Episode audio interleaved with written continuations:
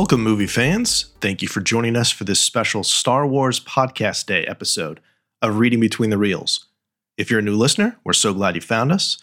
And if you've been enjoying the show, please tell someone about us, post on X or Facebook, write a review on your favorite podcast catcher, or just recommend the show to a friend. Today on the show, we're giving you a taste of what we do on our show by going back into the archives for one of our early deconstructions. In this episode, we revisit Coruscant Community College to break down Star Wars Episode 2 Attack of the Clones. I'm Craig Dickinson. And I'm Matt Leader. Today on the show, we'll continue our series of in depth examinations of the Star Wars films with a deconstruction of Episode 2 Attack of the Clones. So, as we did with The Phantom Menace, we're going to be sharing our general thoughts on this film and its place in the larger Star Wars canon while we break it down by focusing on the aspects we covered in season one. So, we're going to just go ahead and, and kick off with cinematography. Matt, was what did you notice about the cinematography of Attack of the Clones that you found interesting? So, the first thing that really jumped out to me was in the first, I don't know, third of the film there's this really interesting neon color palette that comes in mm-hmm. with Coruscant that we don't really see, I don't think, in any other Star Wars film. Uh, and it really reminds me of Blade Runner, like a cyberpunk esque. Sure. Like there's ads everywhere. I think if you took some of the wider shots from kind of Zam's speeder chase, you could probably insert that into a Blade Runner film and probably not even notice um, other than some of the things where you obviously some of the Star Wars aliens. And so I just think that's really interesting. And it's a side of Star Wars and the universe that we've never really seen before this movie and we don't really see afterward. And I think that's one of like the biggest strengths of Star Wars is that the universe is so big. There's so many things that you can fit into the world. And I just found it really interesting. I had never thought about it before but it was that kind of not uh, neon cyberpunk color palette, the lights and everything. And I just thought it was really interesting. Yeah, no, that's great. I, I, had that on my list too. Just that that was something that was very unique. It stood out to me. Uh, I couldn't quite tell what I, what I was supposed to get from that, other than you know, it was some of it was like in the lower you know underbelly of that. We saw the kind of the neon. So I don't know if that's a commentary about about what that is, but that does make sense with the Blade Runner thing too. That like that this is not necessarily the best part of town to be in, you know, like, like the city in Blade Runner. That's actually what I was going to bring up. Is I actually do really think that it is a commentary of a class stratification mm-hmm. because cyberpunk as a genre tends to be kind of the hard-boiled detective. Things are not clean; they're dirty, both morally and like physically and you just get that vibe. And I think that Lucas is trying to draw or kind of juxtapose. You know, we see Palpatine's office earlier in the film, and we see the the high gleaming skyscrapers on the top, and then you see this really seedy underbelly of Coruscant uh, underneath. And I, I, do kind of wish that we had more stories exploring that aspect. Yeah, no, agreed. I mean, it does kind of touch on that. We do kind of have the uh, the detective story thing, which kind of goes with the with the PI thing from from Blade Runner. So that's kind of cool. You know, contrasting that, I did look. The only th- other color thing for me that, that stood out is that we have the the clone troopers all in white, which are clearly, you know, supposed to be precursors of the stormtroopers. And we know we've talked about in previous episodes where, you know, the stormtroopers when you first see them, hey, the, they're in white, so they must be the good guys, right? That's you know how I'm supposed to view them, and then turns out they're actually not. But in this case, at least initially, the clone troopers are the good guys. And so I wonder, you know, if for someone to have watched this movie before A New Hope, will go, well, yeah, the white guys, those are, you know, the guys in white uniforms, those are the good guys. That that would be even more jarring to see that. But just a couple other things I noticed cinematography wise. I always really enjoy uh, the shot of Anakin on the cliff above the sand people and the way he's up, looks like he's up in the stars. And, you know, I talked about Paul F. McDonald's book, The Star Wars Heresies, last week, and there's another great illustration from his book, which I'm I'm going to steal. Um, well, we're teachers, so we beg, borrow, and steal. Is that it's very evocative of kind of Lucifer falling from heaven. It's like the beginning of his descent into darkness. That you know, there's virtually no sound that goes with that. It's pure visual, but I think that's a really striking one. And then the other the other thing from that too is I always find it interesting that when we get to the Battle of Geonosis, that we have um, the clone troopers attacking from the right and the droids from the left, which is inverted from Empire. And typically you have, you know, the good guys are on the left and the bad guys are on the right. That's just kind of the way that works cinematically most of the time. You know, it's interesting that we're, again, things are a little bit off in this movie. We're, we're supposed to be um, feeling like it's kind of supposed to be jarring, much like, you know, camera work, we have the camera pans up for the first time. You know, when I show kids these movies, this is usually the fourth movie they've seen.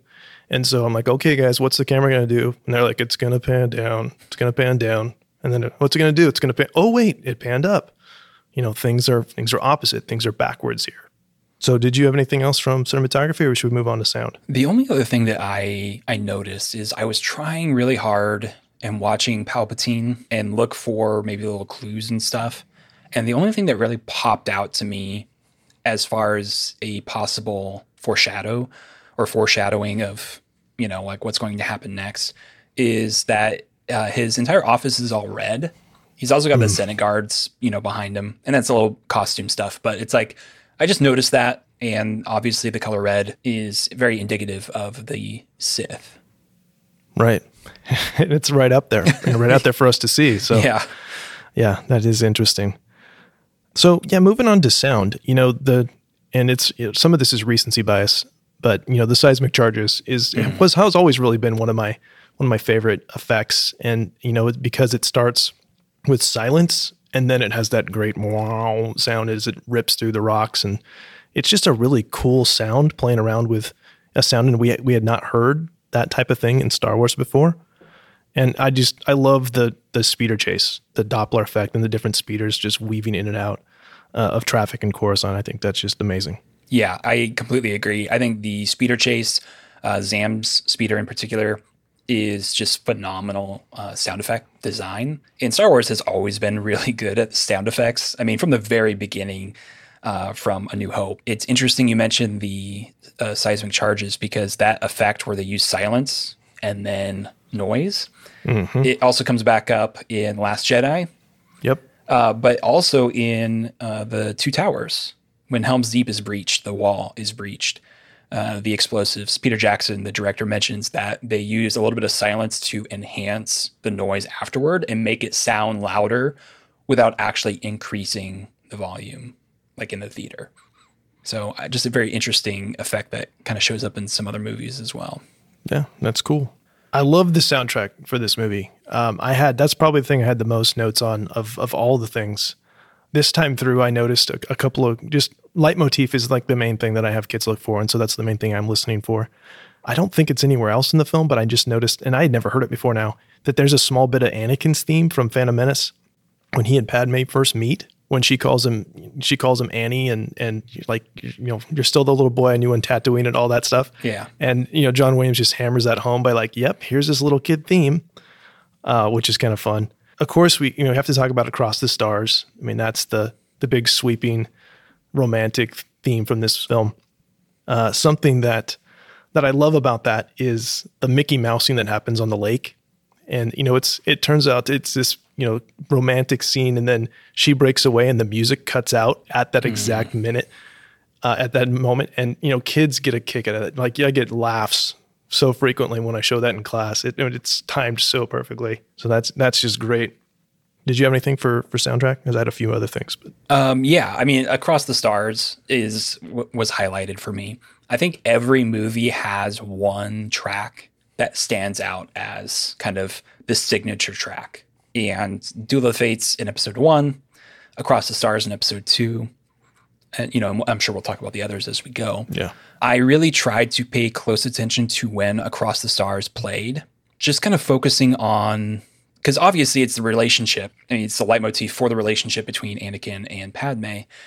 And so I like tried to kind of tune in whenever I heard that and pay attention to what was happening and I guess I, I, I don't know if I want to talk about it right now because it's tied to performance as well, and I might just save my discussion of um, okay. the performance for then, and then I'll, I'll, i think I'll come back and kind of reference across the stars a little bit.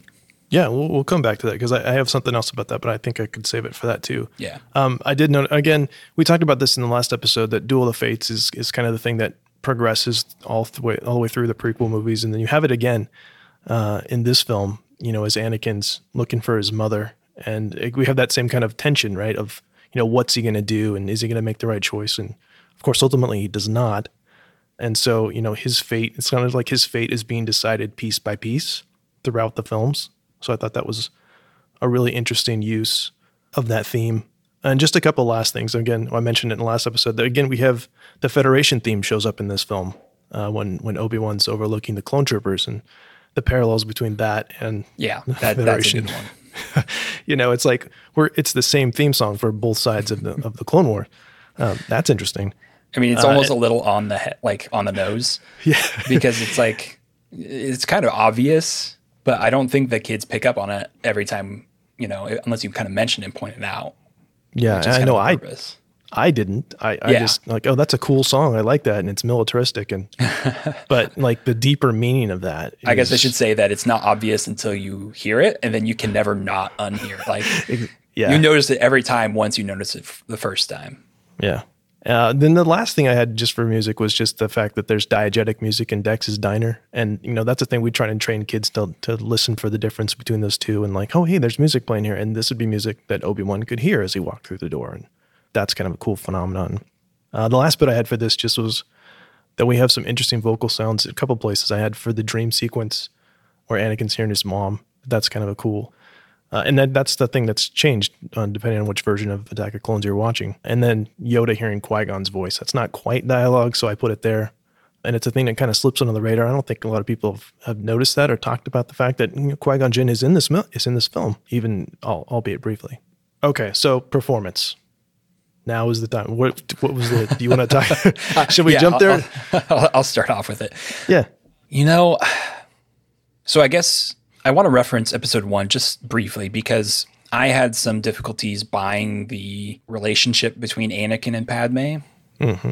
and like what it was. And we talk about the sliding scale of acting as far as whether actors are static, are they under emoting, are they dramatic, are they hitting their beats, or are they melodramatic, are they over emoting? And I felt like everyone was like all over the place except for Obi Wan. Obi Wan yeah. was perfect in this movie. And so I do want to start out with that because I think this movie, we see Ewan McGregor, who plays Obi Wan. I mean, I think he's cementing, because like when I imagine Obi Wan, I imagine Ewan McGregor. sure. And um, I think that's partially because I've seen so much of him also in Clone Wars. You know, my mental image of him is that.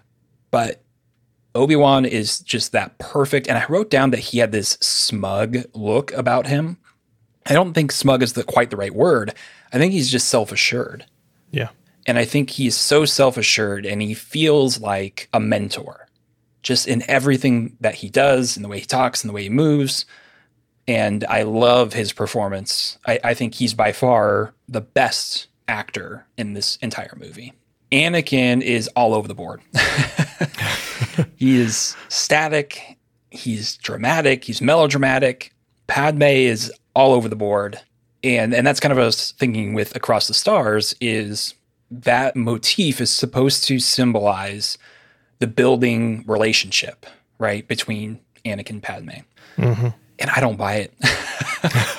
like Anakin must be an amazing kisser because the first time he kisses her and they're off to the races. But before that, like all he does is whine and complain and and murder people. And it's just like there's moments where I think it works, like right before they ride into the Coliseum on Geonosis. Yep. Like I think that's totally fine. I don't think that it's earned earlier in the story. Cause like when Anakin is in Padme's apartment and he's complaining about Obi-Wan, consistently Padme shoots him down. I mean, from mm-hmm. the very beginning of the film, and this is kind of bleeding into the dialogue and, and body language, facial expressions a little bit. There's just this coldness that she has towards him where when she's saying like Annie, my goodness, how you've grown. You'll always be that little boy on Tatooine. Like that's totally shutting the door on him. I mean, when Anakin's complaining about Obi-Wan, she shuts the door on him again. The one that really got me is when Anakin is staring at Padme and she goes, "Stop looking at me like that. It's making me uncomfortable." And he doesn't. and it's like I can't imagine a real woman being like, "Wow, that that that's so attractive. He won't listen to me and stares at me creepily. Like right. it just doesn't the buildup doesn't work for me. I think the payoff of, you know, towards the end, and I think it gets better when Padme races off to go save Obi-Wan and Anakin follows her follows her. I mm-hmm. think that makes sense. I think that tracks. I think that works. But the beginning of their relationship doesn't feel right to me. No, I hear you. You know, playing devil's advocate, because and this isn't mine. I've heard this from from multiple things. I think Bryan Young is probably the the one I've heard it from most. Is is that we can look at this as as if these these two kids have zero social experience. you know that that Anakin's basically training to be a monk, and and she's you know she's been in the legislative youth program since she's twelve. So both of their social skills are totally off. Um, and then you know the other thing that this just sparked in my mind. Um, we talked last episode about how you know the Jedi were not supposed to be looked at as Lucas did not intend them to be. Hey, these are the moral authority. They're supposed to, this is Jedi in their prime. They're awesome. They're infallible. We're not supposed to look at this relationship and go, yeah, that seems healthy. You know, it's not. It's not supposed to be healthy. It's not a good example of the way that you should do things. And then, you know, that doesn't necessarily go into performance necessarily, but there's a little bit of that there. And you know, it reminds me of when we do get to that scene, uh, when we show it in class where she confesses her love to him, it's kind of like, okay, that seemed a little out of left field. What do you guys think? Does that is that because they're about to die? And she even kind of mentions that, you know, is this is this legitimate? Is this genuine? Would it have been that way had it not gotten to this point? You know, where they're literally going to die in the next few minutes. Would she would she eventually have come to that point? And so you know, those are interesting questions to ask. I, I don't know the answers necessarily, but I think they're really good discussion points. I, I hear what you're saying, and I think those are those. I think those are really valid points. I don't know if the text supports those. I think those are inferences that you could draw. At least, I guess what I would say is I would buy that. You know, Padme does does not have a normal childhood. Obviously, Anakin doesn't either. But it, that feels like there should be like this almost playful awkwardness and it, that doesn't come through where they're like how do real relationships work? And it's like yeah. So I, I, see what you're saying. I, I don't know. I don't think it works for me. I don't think there's enough there. Because like and i don't want this to become uh, the clone wars apologetics or whatever but you know i think the clone wars and obviously there's way more time to explore this kind of relationship does a little bit better job of showing that possessiveness and how unhealthy that relationship is. Where this movie, I don't feel like it shows the unhealthiness, especially because it gets kind of rewarded at the end too. Yeah. Like if we're talking about theme, you know, if this was your introduction to how courtship works, you might get the wrong idea. yeah. Yeah. I, and I think I've told you this before that one of the years that I showed this film, that most of the girls cheered at the end. They were like, "Yay, they're getting married!" And it's like, that's really it's not a good thing. You hear across the stars there at the end, at the end but it's yeah. not played in a happy way, you know. And this is this is another thing. I'll just I'll throw this out and then move on. Is that I've heard recently, and and uh, that there's this concept called dies irae, right? It's there's a theme song for death, and this has been around forever, and it's it's Latin and it means the day of wrath. It's not a good thing. It's a song, it's it's music for death. And that little motif is in across the stars. Like you're meant to think subconsciously, this is not going to end well, if that makes sense. Mm-hmm. So uh, before we move off of performance, was there anything else that you you noticed? I had a few things. I mean, I I always like to point to Anakin's facial expressions when his mom dies as like an example of that Hayden Christensen can act. Mm-hmm. You know, some of this we talked about, like maybe this is direction. It's what the script says, but he says so much just with his face in that scene, and it ranges. The music helps with that too. Um, but I think even without the music, it works. That you can see kind of what's going on in his head. You see the the realization and then the determination about what he's going to do next. Uh, but I just had uh, just a lot of great dialogue in this film. I know as much as people are like, well, prequels don't have dialogue. I'm like, if you look for it, I mean, pretty much everything Sheev says is awesome. the things about I love democracy and that whole speech is is so so great and just dripping with you know he, he sounds sincere but you know he's he's not i also had palpatine written down as just his whole performance overall is amazing i should say because you know I, I, talked about how obi-wan kind of feels like the number one but palpatine's right there with him Everything he does feels dripping in sarcasm and double meaning, and that's fantastic. Yeah, I agree. And I just had to throw in the I, I love the line where you know, why do I get the feeling you're going to be the death of me? I love that foreshadowing. That's that's fun because and again for kids, you know, it's a literary device too. So we get to go, hey, look, this is supposed to be kind of a nudge to the audience. Hint, hint. This is where this is going, uh, and so that's fun to pick out. One other thing that because there's a couple lines and stuff that I, I wrote down when Mace Windu very early on says Count Dooku was once a Jedi, he couldn't assassinate anyone. It's not in his character or in his nature. Jocasta Nu, the librarian, says if an item does not exist in our records, it, it does not exist. And then also when Obi-Wan and Anakin are in the bar and they cut off Zam's arm and then Anakin goes, Jedi business, go back to your drinks. I think all of that is actually doing a pretty good job of setting up the Jedi as as not what they should be. Like, mm-hmm. you know, we've we've talked about briefly before. Like, this is the Jedi at their height, at their pinnacle, but they're not. Something's wrong. Something's rotten in the state of Denmark as far as yep. the Jedi Temple is concerned.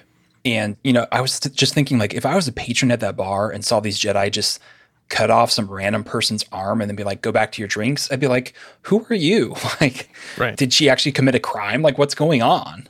That's not right. Where's her justice? Yeah. And then just the arrogance of Mace Windu and Jocasta Nu, where it's like, we already know everything. And I think it that actually there's a lot of good work as far as building up the arrogance of the Jedi.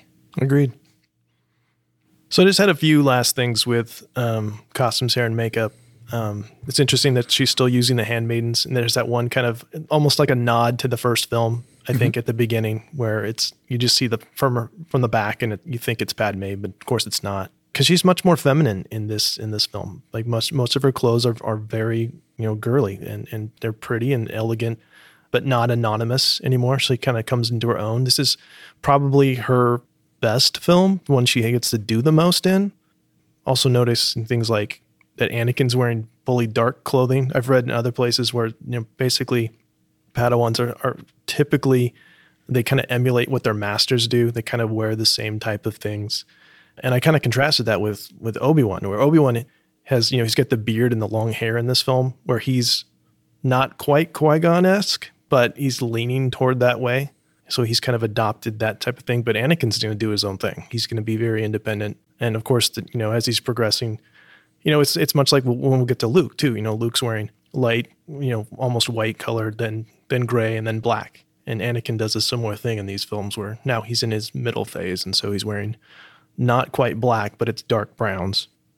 And then of course, you know, Jango's armor is definitely a thing that is I wouldn't say exploited, but it's you're going to have it everywhere. It's they're going to show you know every little thing that that his armor can do it's very much on display in this film and it's kind of also like a hint of like hey here's the stuff that Boba Fett would have done if we would have shown that you know it's very much the same thing and now we know you know that that is in fact the same armor so that's kind of a cool that's not just a nod to that it is in fact you know that that's the same stuff that he would have done yeah so how about uh, setting and design what stood out to you um, a couple things. Camino is the planet that sticks out to me the most in this film. It's it's so unique, you know, being all water and the aiwhas, the float, you know, the flying whales that come out. It's some real striking images. In that, you know, I've done some research on this, and you know, water is associated with birth, and so it's you know, it's not it's not an accident. Like none of these things are accidental. You know, Lucas is a genius when it comes to bringing in ancient motifs and themes, and and so you know, the clones coming from a planet that symbolizes birth that totally makes sense. But is there, I mean, other than Naboo, is there a like an actual physical location that's not a green screen in this film? It seems like we're moving more and more towards. I mean, I go to Tatooine, so I guess there's that too. But it seems like we're doing more and more green screen. The Geonosis is green screen. Coruscant, obviously, green screen. I can't think of one. um, but the thing that really sticks out to me most in this is that, and I, I guess I've kind of come to terms with it, but Dex's Diner is fully a 50s, a 1950s American diner. That's true. It's yeah. dropped into Coruscant. And it was a little jarring. Took me a little bit out of the film first time I saw it. And I know that that's, I mean, Lucas has also done, you know, American graffiti. And so there's that too, that it could be a little bit of a nod to himself. You know, people got to eat. So here's a place where they eat, and who knows where, you know, maybe this is the origin of the 1950s diner because it's such a long time ago. But I thought that that's the most uh, striking thing for set decoration for me. Uh, I think for me, like there were two really two things that stood out, and one of them I've I've already touched on with the cyberpunk Blade Runner feeling of Coruscant, uh, but the other one is the Jedi Temple, and and it just feels ostentatious. It feels over the top. It feels almost like cathedral like, and again, it goes back to what I was saying earlier about how this movie is really, in my opinion, setting up the topple of the Jedi Order. Like it's it's really showing off that the Jedi Order have lost their way. I mean, these are supposed to be kind of humble servants and protectors. And uh, I think in the last episode you mentioned how Qui Gon and Obi Wan wear these simple robes because it's you know what the poor denizens of the galaxy would wear. And so it's like you see these people watching or walking around the Jedi Temple in these poor person robes but they're in this giant cathedral with statues and everything. Right. And so to me, it's a juxtaposition of of this wealth and power and prestige next to this outward facing humbleness and and power that they don't have because uh, Mace and Yoda talk about how they can no longer see with the force. And so the Jedi Temple is projecting this false image to the galaxy around them, and it's kind of hollow. Yeah, no, that's that's great. I, I, I 100% agree with that. So characters from this film uh, that stood out to me, Count Dooku is. I mean, he's the he's the new big bad in this. I've always liked that his name is Count because he's played Dracula multiple times. That's fun, and then it starts with a D, so it's kind of reminiscent of that. I know uh, I've heard conflicting things on this. I think Christopher Lee himself, though, has said that uh, Dooku is actually from Doku, the Japanese word for poison, hmm. which is really cool. It'd be uh, cool nod, yeah. Yeah, it's a cool nod to that. You know, some people like it sounds stupid. I'm like, yeah, but if there's a hidden meaning, that means that. I mean, there's a bunch of you weird know. names in Star Wars. That has never yeah. stood out to me as like oh, that weird. That's true. That's very true. Um, you know, it's interesting that he's he's Darth Tyrannus as well, but that's only used one time in the film. And you know, I've heard I've heard this com- complaint. You know that it was in the marketing. We knew he was the bad guy. It's it's a thing where you kind of you wish that that could have been preserved. And I, I do try and not let kids know right away. Like he's he's the Sith Lord, and just see if if there's actual a reveal there. You know, for me, there never was. I was just like, yeah, he's the bad guy. And also, he's Christopher Lee, who's played bad guys so many times. Yeah. And, you know, he was playing Saruman at the same time. And so uh, you're like, yeah, he's he's the bad guy. He's Christopher Lee. Come on. But yeah, I mean, we talked a little bit about uh, Anakin as a young adult. You know, he's obviously different. We recast for this one as they jumped the film ten years, which we didn't talk about yet. Um, but that was you know interesting choice. I was glad to see that. And it's like, yeah, I want to see Anakin doing stuff. And we talked a little bit about last episode whether or not you know would have been an in, what that would have been like to have basically started with Anakin as a teenager. Would we have identified with him more and enjoyed that more? And you know, that's it's a choice. I just they went another way. So this one, I think, for a lot of people, they were like, "Yes, this is the Anakin that I wanted, or this is the type of character that I wanted." But I just wanted to point out, you know, I hinted last episode that he's kind of the end justify the means guy. We saw that already. Where well, Qui Gon told me to stay here, and and so yeah, I'm in the ship, and he probably didn't want me to go into space, but I'm technically doing what I'm supposed to do, and he does that again here with the encouraged to love speech to try and justify. Yeah, I can totally go after, you know, go after Padme here as long as I do as this mental gymnastics. yeah, which I would define okay, as unconditional love. Like, well, you would define it that way. Would Yoda define it that way? You know, the, we talked about Jango Fett already. You know, that's one of the, you know, he's the, he shows up on the poster because obviously, you know, he's supposed to be important and great character. And Temuera Morrison's awesome. We still get him, you know, showing up in Mandalorian. So that's great that he's still still doing that. It's I like that they dropped Bail Organa in this. He's barely in it, but I still think he has some kind of crucial things, and it, it's very much where you're seeding that for the next film. Like he's in here just so that when he shows up in episode three, you're not like, "Who's that dude?" And then uh, just want to talk about you know briefly Yoda that he's digital for the first time, and we get to see Yoda be, you know, which is great. They kept that out of the trailer, at least the initial trailers, that he was going to have a lightsaber fight. Mm-hmm. And you know, that's still one of the funnest things for me to watch uh, in all of Star Wars, is to watch him just go off. And it's you know it's it's actually not very long. It feels longer, but just to watch him win that fight with Count Dooku. Did you have anything for characters other than that?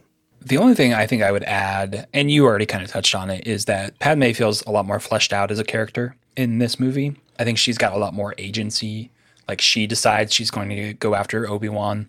And I think she kind of grows into that role as the movie progresses. I think, unfortunately, she does take a little bit of a backseat in episode three compared to in episode two. So I, I do think, like what you said earlier, episode two is kind of Padme's episode where she kind of shows who she is. I, I think that c- kind of shines through.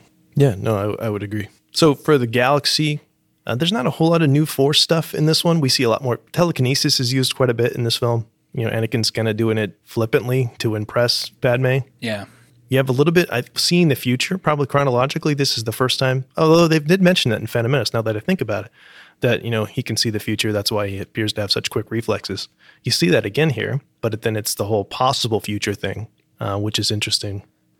Uh, but younglings are the first thing that we see, kind of with with the Jedi Order that we we've never really seen toddlers, and we see Yoda, uh, you know, teaching younglings, and you know that makes it makes sense for us, those of us that looked at that and went, you know, Obi Wan said that he was trained by Yoda, but we saw him trained, by Qui Gon. Well, how does that work? How does that? How do you justify those and reconcile those? And well, you know, everybody's trained by Yoda, right? So that kind of you get a little bit more of uh, Jedi culture that way too. Uh, only thing that I would add, I think, is the changeling, Zam. Yep. That Yep. doesn't change. Just, I- such a wasted opportunity. I. It's one thing that didn't work for me as far as kind of the new stuff that was introduced.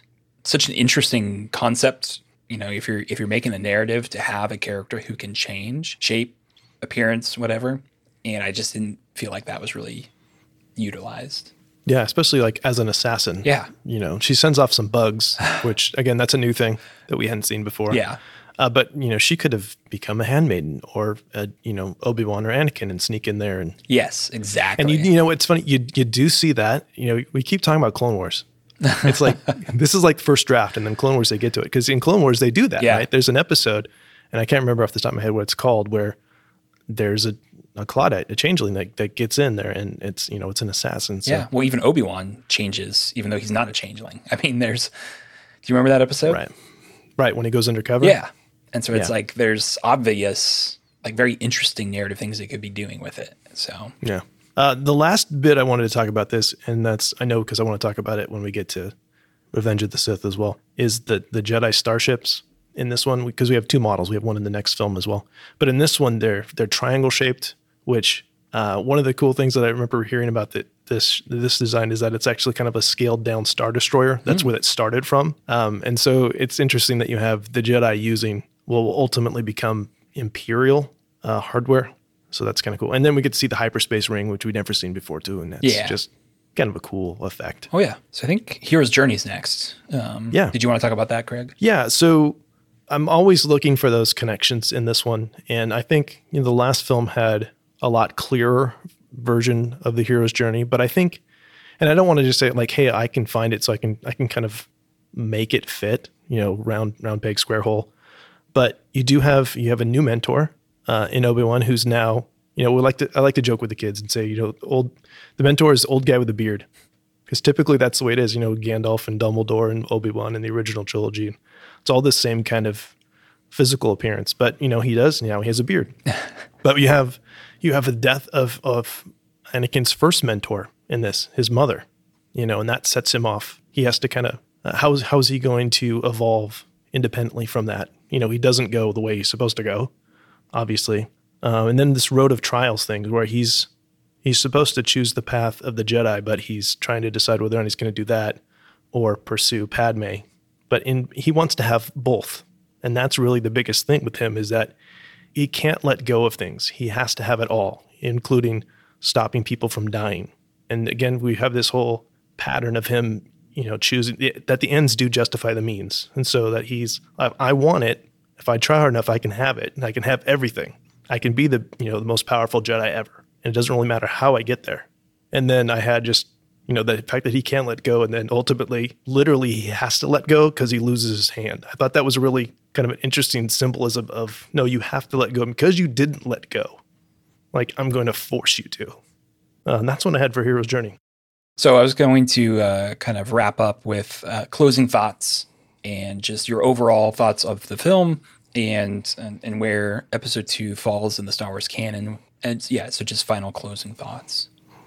So, you know, for me, the things that, that stick out, I guess three things that I have that, that stick out is that we have that Anakin, Anakin leaving Naboo to go save his mom is very much a rhyme for Luke leaving Dagobah to try and save his friends. That we're meant to, we're meant to see that.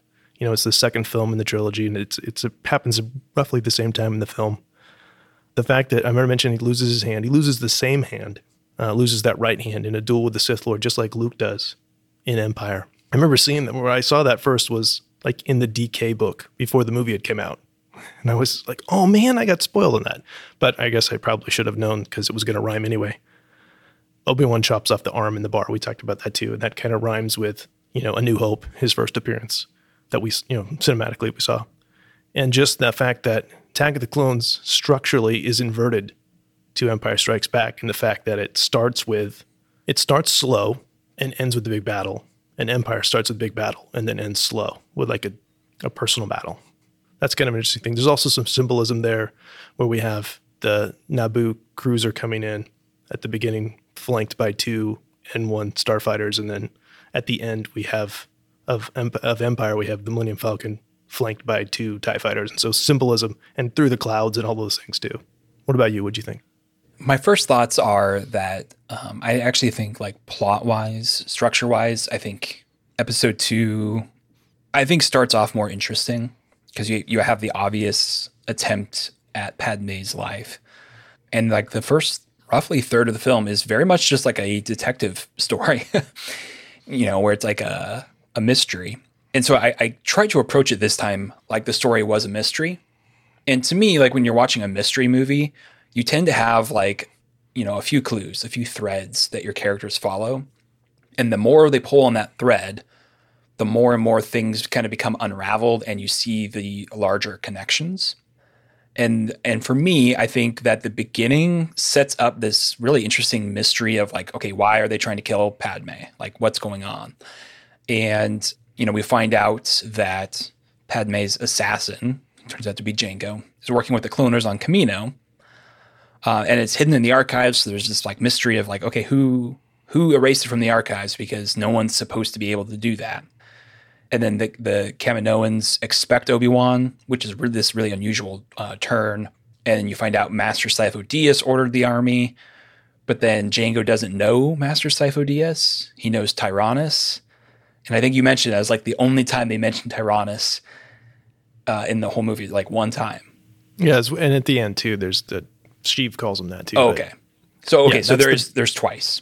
There's two, but that that's probably the most important one. Right. And so I think as far as like a mystery movie, it kind of loses the thread about that point and it stops becoming a mystery for me and it and it, it almost feels like the movie is trying to shift from that mystery and oh no obi-wan stumbled on something much bigger than just an assassination plot I think it does that, but I think it's kind of a clunky transition eh, where I felt like, you know, imagine if instead of Master Sifo Dyas or Tyrannus, imagine if it was Sidious who had ordered the clones. Then it's like, oh, you, you, you kind of see the connections, I feel like, a little more clearly. I always feel a little confused about who's trying to kill Padme and, and why. And I think it's because the it's it's the Neimoidians, right, from the Trade Federation. And it's right. just for revenge. Am I wrong? No, I think that's it. That that's there is no larger larger plot there. That like she foiled them in, in Phantom Menace, and now they want they want revenge for that. And to me, that feels a little unsatisfying because it. I think at the beginning they make it out where they're talking about the the opposition party, the Military Creation Act. I always find it kind of funny where they they leave Jar Jar in charge of representing Naboo and they basically right. just trick him, but it's not even like really a trick. They're just like, "Hey, Jar Jar, initiate the authoritarian regime that we're trying to, to build." and Jar Jar, yeah. like, "Okay." It's like if only Senator Amidala was here to do this. I mean, hop oh, on a hey, Zoom. That, I mean, yeah, right. So like, there's there's like little things like that, and like, you know, because I was trying to approach this movie, watching it like with fresh eyes, as fresh of eyes as I could. I'm asking myself, are they trying to kill her to stop the vote? because that's that's definitely what they're uh, leaning into at the beginning. Yeah. but it's not. It's just just a little revenge thing. I just feel like we don't even really see the Trade Federation. I can never say that name. The Neimoidian leaders. They're not really part of the movie, you know, until the very end. But even then, they're not really part of it. Yeah. And so it just feels a little disconnected from beginning to end. And I think overall, I like episode two more than episode one, but I, I still feel like there's these connections that aren't quite making it. So I'm going to counterpoint a little bit Yeah. on on your Neimoidian plot to kill Padme. I think that what we've seen, I think there's ample evidence to say that the the Neimoidians are pawns of Sidious repeatedly, and so I do think that you know you said I don't know if it's about stopping the Military Creation Act. I think it is. I think that that Dooku and Sidious kind of have plausible deniability here because they can say, look, it's the Neimoidians who are trying to kill Padme. They just want to get rid of her because of what happened on Naboo and the blockade and all that stuff. But really, they need to get her out of there because, well, there's two things. Like they need to get her out of there because they want to have the Military Creation Act go through without her vocal opposition to that. But the big thing, of course, is they want to get, you know, well, Sheev's got plans within plans, right? So the other thing is, I just like saying Sheev, is, you know, he needs to have that her life threatened so that he can pair her up with Anakin because that's part of his plan is to get Anakin separated from Obi-Wan and to continue to groom him. You know, that's another we didn't talk about that too much in this uh, episode so far, but just the way that he, you know, just inflates Anakin's ego. It's like you don't need guidance. I see you becoming the greatest of all Jedi. He's just flattering him continually. And you know, he's the one that suggests, how about Master Kenobi? How about we bring him back so he can help with Padme? And oh yeah, no, she needs to be protected. And then we should put him on his own thing because there's this other thing that showed up. So Obi-Wan should go over there. And you know, he I feel like he's very much manipulating that situation to put them together just to get to weaken Anakin's ties to the Jedi Order. So and there's a lot going on. I mean, these are whole shows unto themselves. You know, you can argue about whether or not it's tied together nicely. I think the pieces are there. Whether or not, you know, they fit in a logical logical manner is a whole other thing. No, I see what you're saying, and I and I do, I do think that there is a logic to it. I think they are tied together. For me, it's not tied enough. It's not tied tightly enough, and I, I feel like this is something where you know in the script, and sometimes authors do this where they'll combine two characters who can serve like two different purposes within a film, narratively speaking. Mm-hmm. And I just, you know, I kind of wonder if if that couldn't have happened and maybe combining a little bit of some of the different roles. You know, Christopher Lee's awesome and Count Dooku is an interesting character. But like I, I also kind of wonder, it's like, okay, do you do you absolutely need him as the facilitator of creating the clone army? I don't know if you do. And the other thing with that is like, do we ever find out why the separatists are trying to leave the Republic? It's not super clear in the film. I think with there's stuff in the in supplemental material. There's stuff in in the deleted scenes of Revenge of the Sith, but ultimately, I think it comes from the and in, in Clone Wars too. That it comes from you know feeling that Palpatine again he's been in power already longer than he's supposed to, and that you're seeing regulation that you hadn't seen before, and that the system that these people believed in is is become is disappearing. Yeah. And so it's kind of this this disaffection with with the Republic and the way that it's being handled with the Senate and the corruption in the Senate, which we've already known has been around for for decades at this point. And so I think it's just kind of a natural progression from we're tired of seeing our government act this way. And that's, I guess that's like where I'm coming from, where like, what if Dooku were more of a Saw Gerrera type, where he's this kind of resistance leader who's fed up, you know, and, and, and lean into that story a little bit more and just make those ties a little clear for the, Yeah. for the viewer. Yeah, it would have been cool to see a little bit more. I mean, that'd be a great novel actually Yeah. to see him come come to power uh, as the head of the of you know of the of the separatists, or you know that's it's a term we don't hear often. I remember hearing it in like the original Star Wars Battlefront, like not like for PS2. The Confederacy of Independent Systems Yeah. is is the other term. Um, to see kind of how he rallies people, and he, obviously he's very charismatic, but we don't really get to see that progression. We just hear about it, right? This is an example of show not tell, and we just, they just told us he's the head of the Confederate of the Separatists. And that's where it's like it, it's also hinted at that the Trade Federation will join the Confederacy of Independent Systems if they assassinate Padme. Right, that's kind of their condition. Sure. And it's like that right there is another. I mean, that would be such a great way to add nuance of, hey, these are resistance fighters, just like the you know the rebellion, and they're just you know they're fighting tyranny, they're fighting Palpatine. Yep. Oh, but they're also hiring assassins, like, and so it's like there's there's so much there that I feel isn't quite brought to the surface, and for me brings the movie down a little bit because it's not reaching for those things I feel like are right there. These are lots of subplots that yeah. I see, and I see where I see where you're coming from, but I'm like, how long do you want this movie to be? I mean, it's it's over two hours already.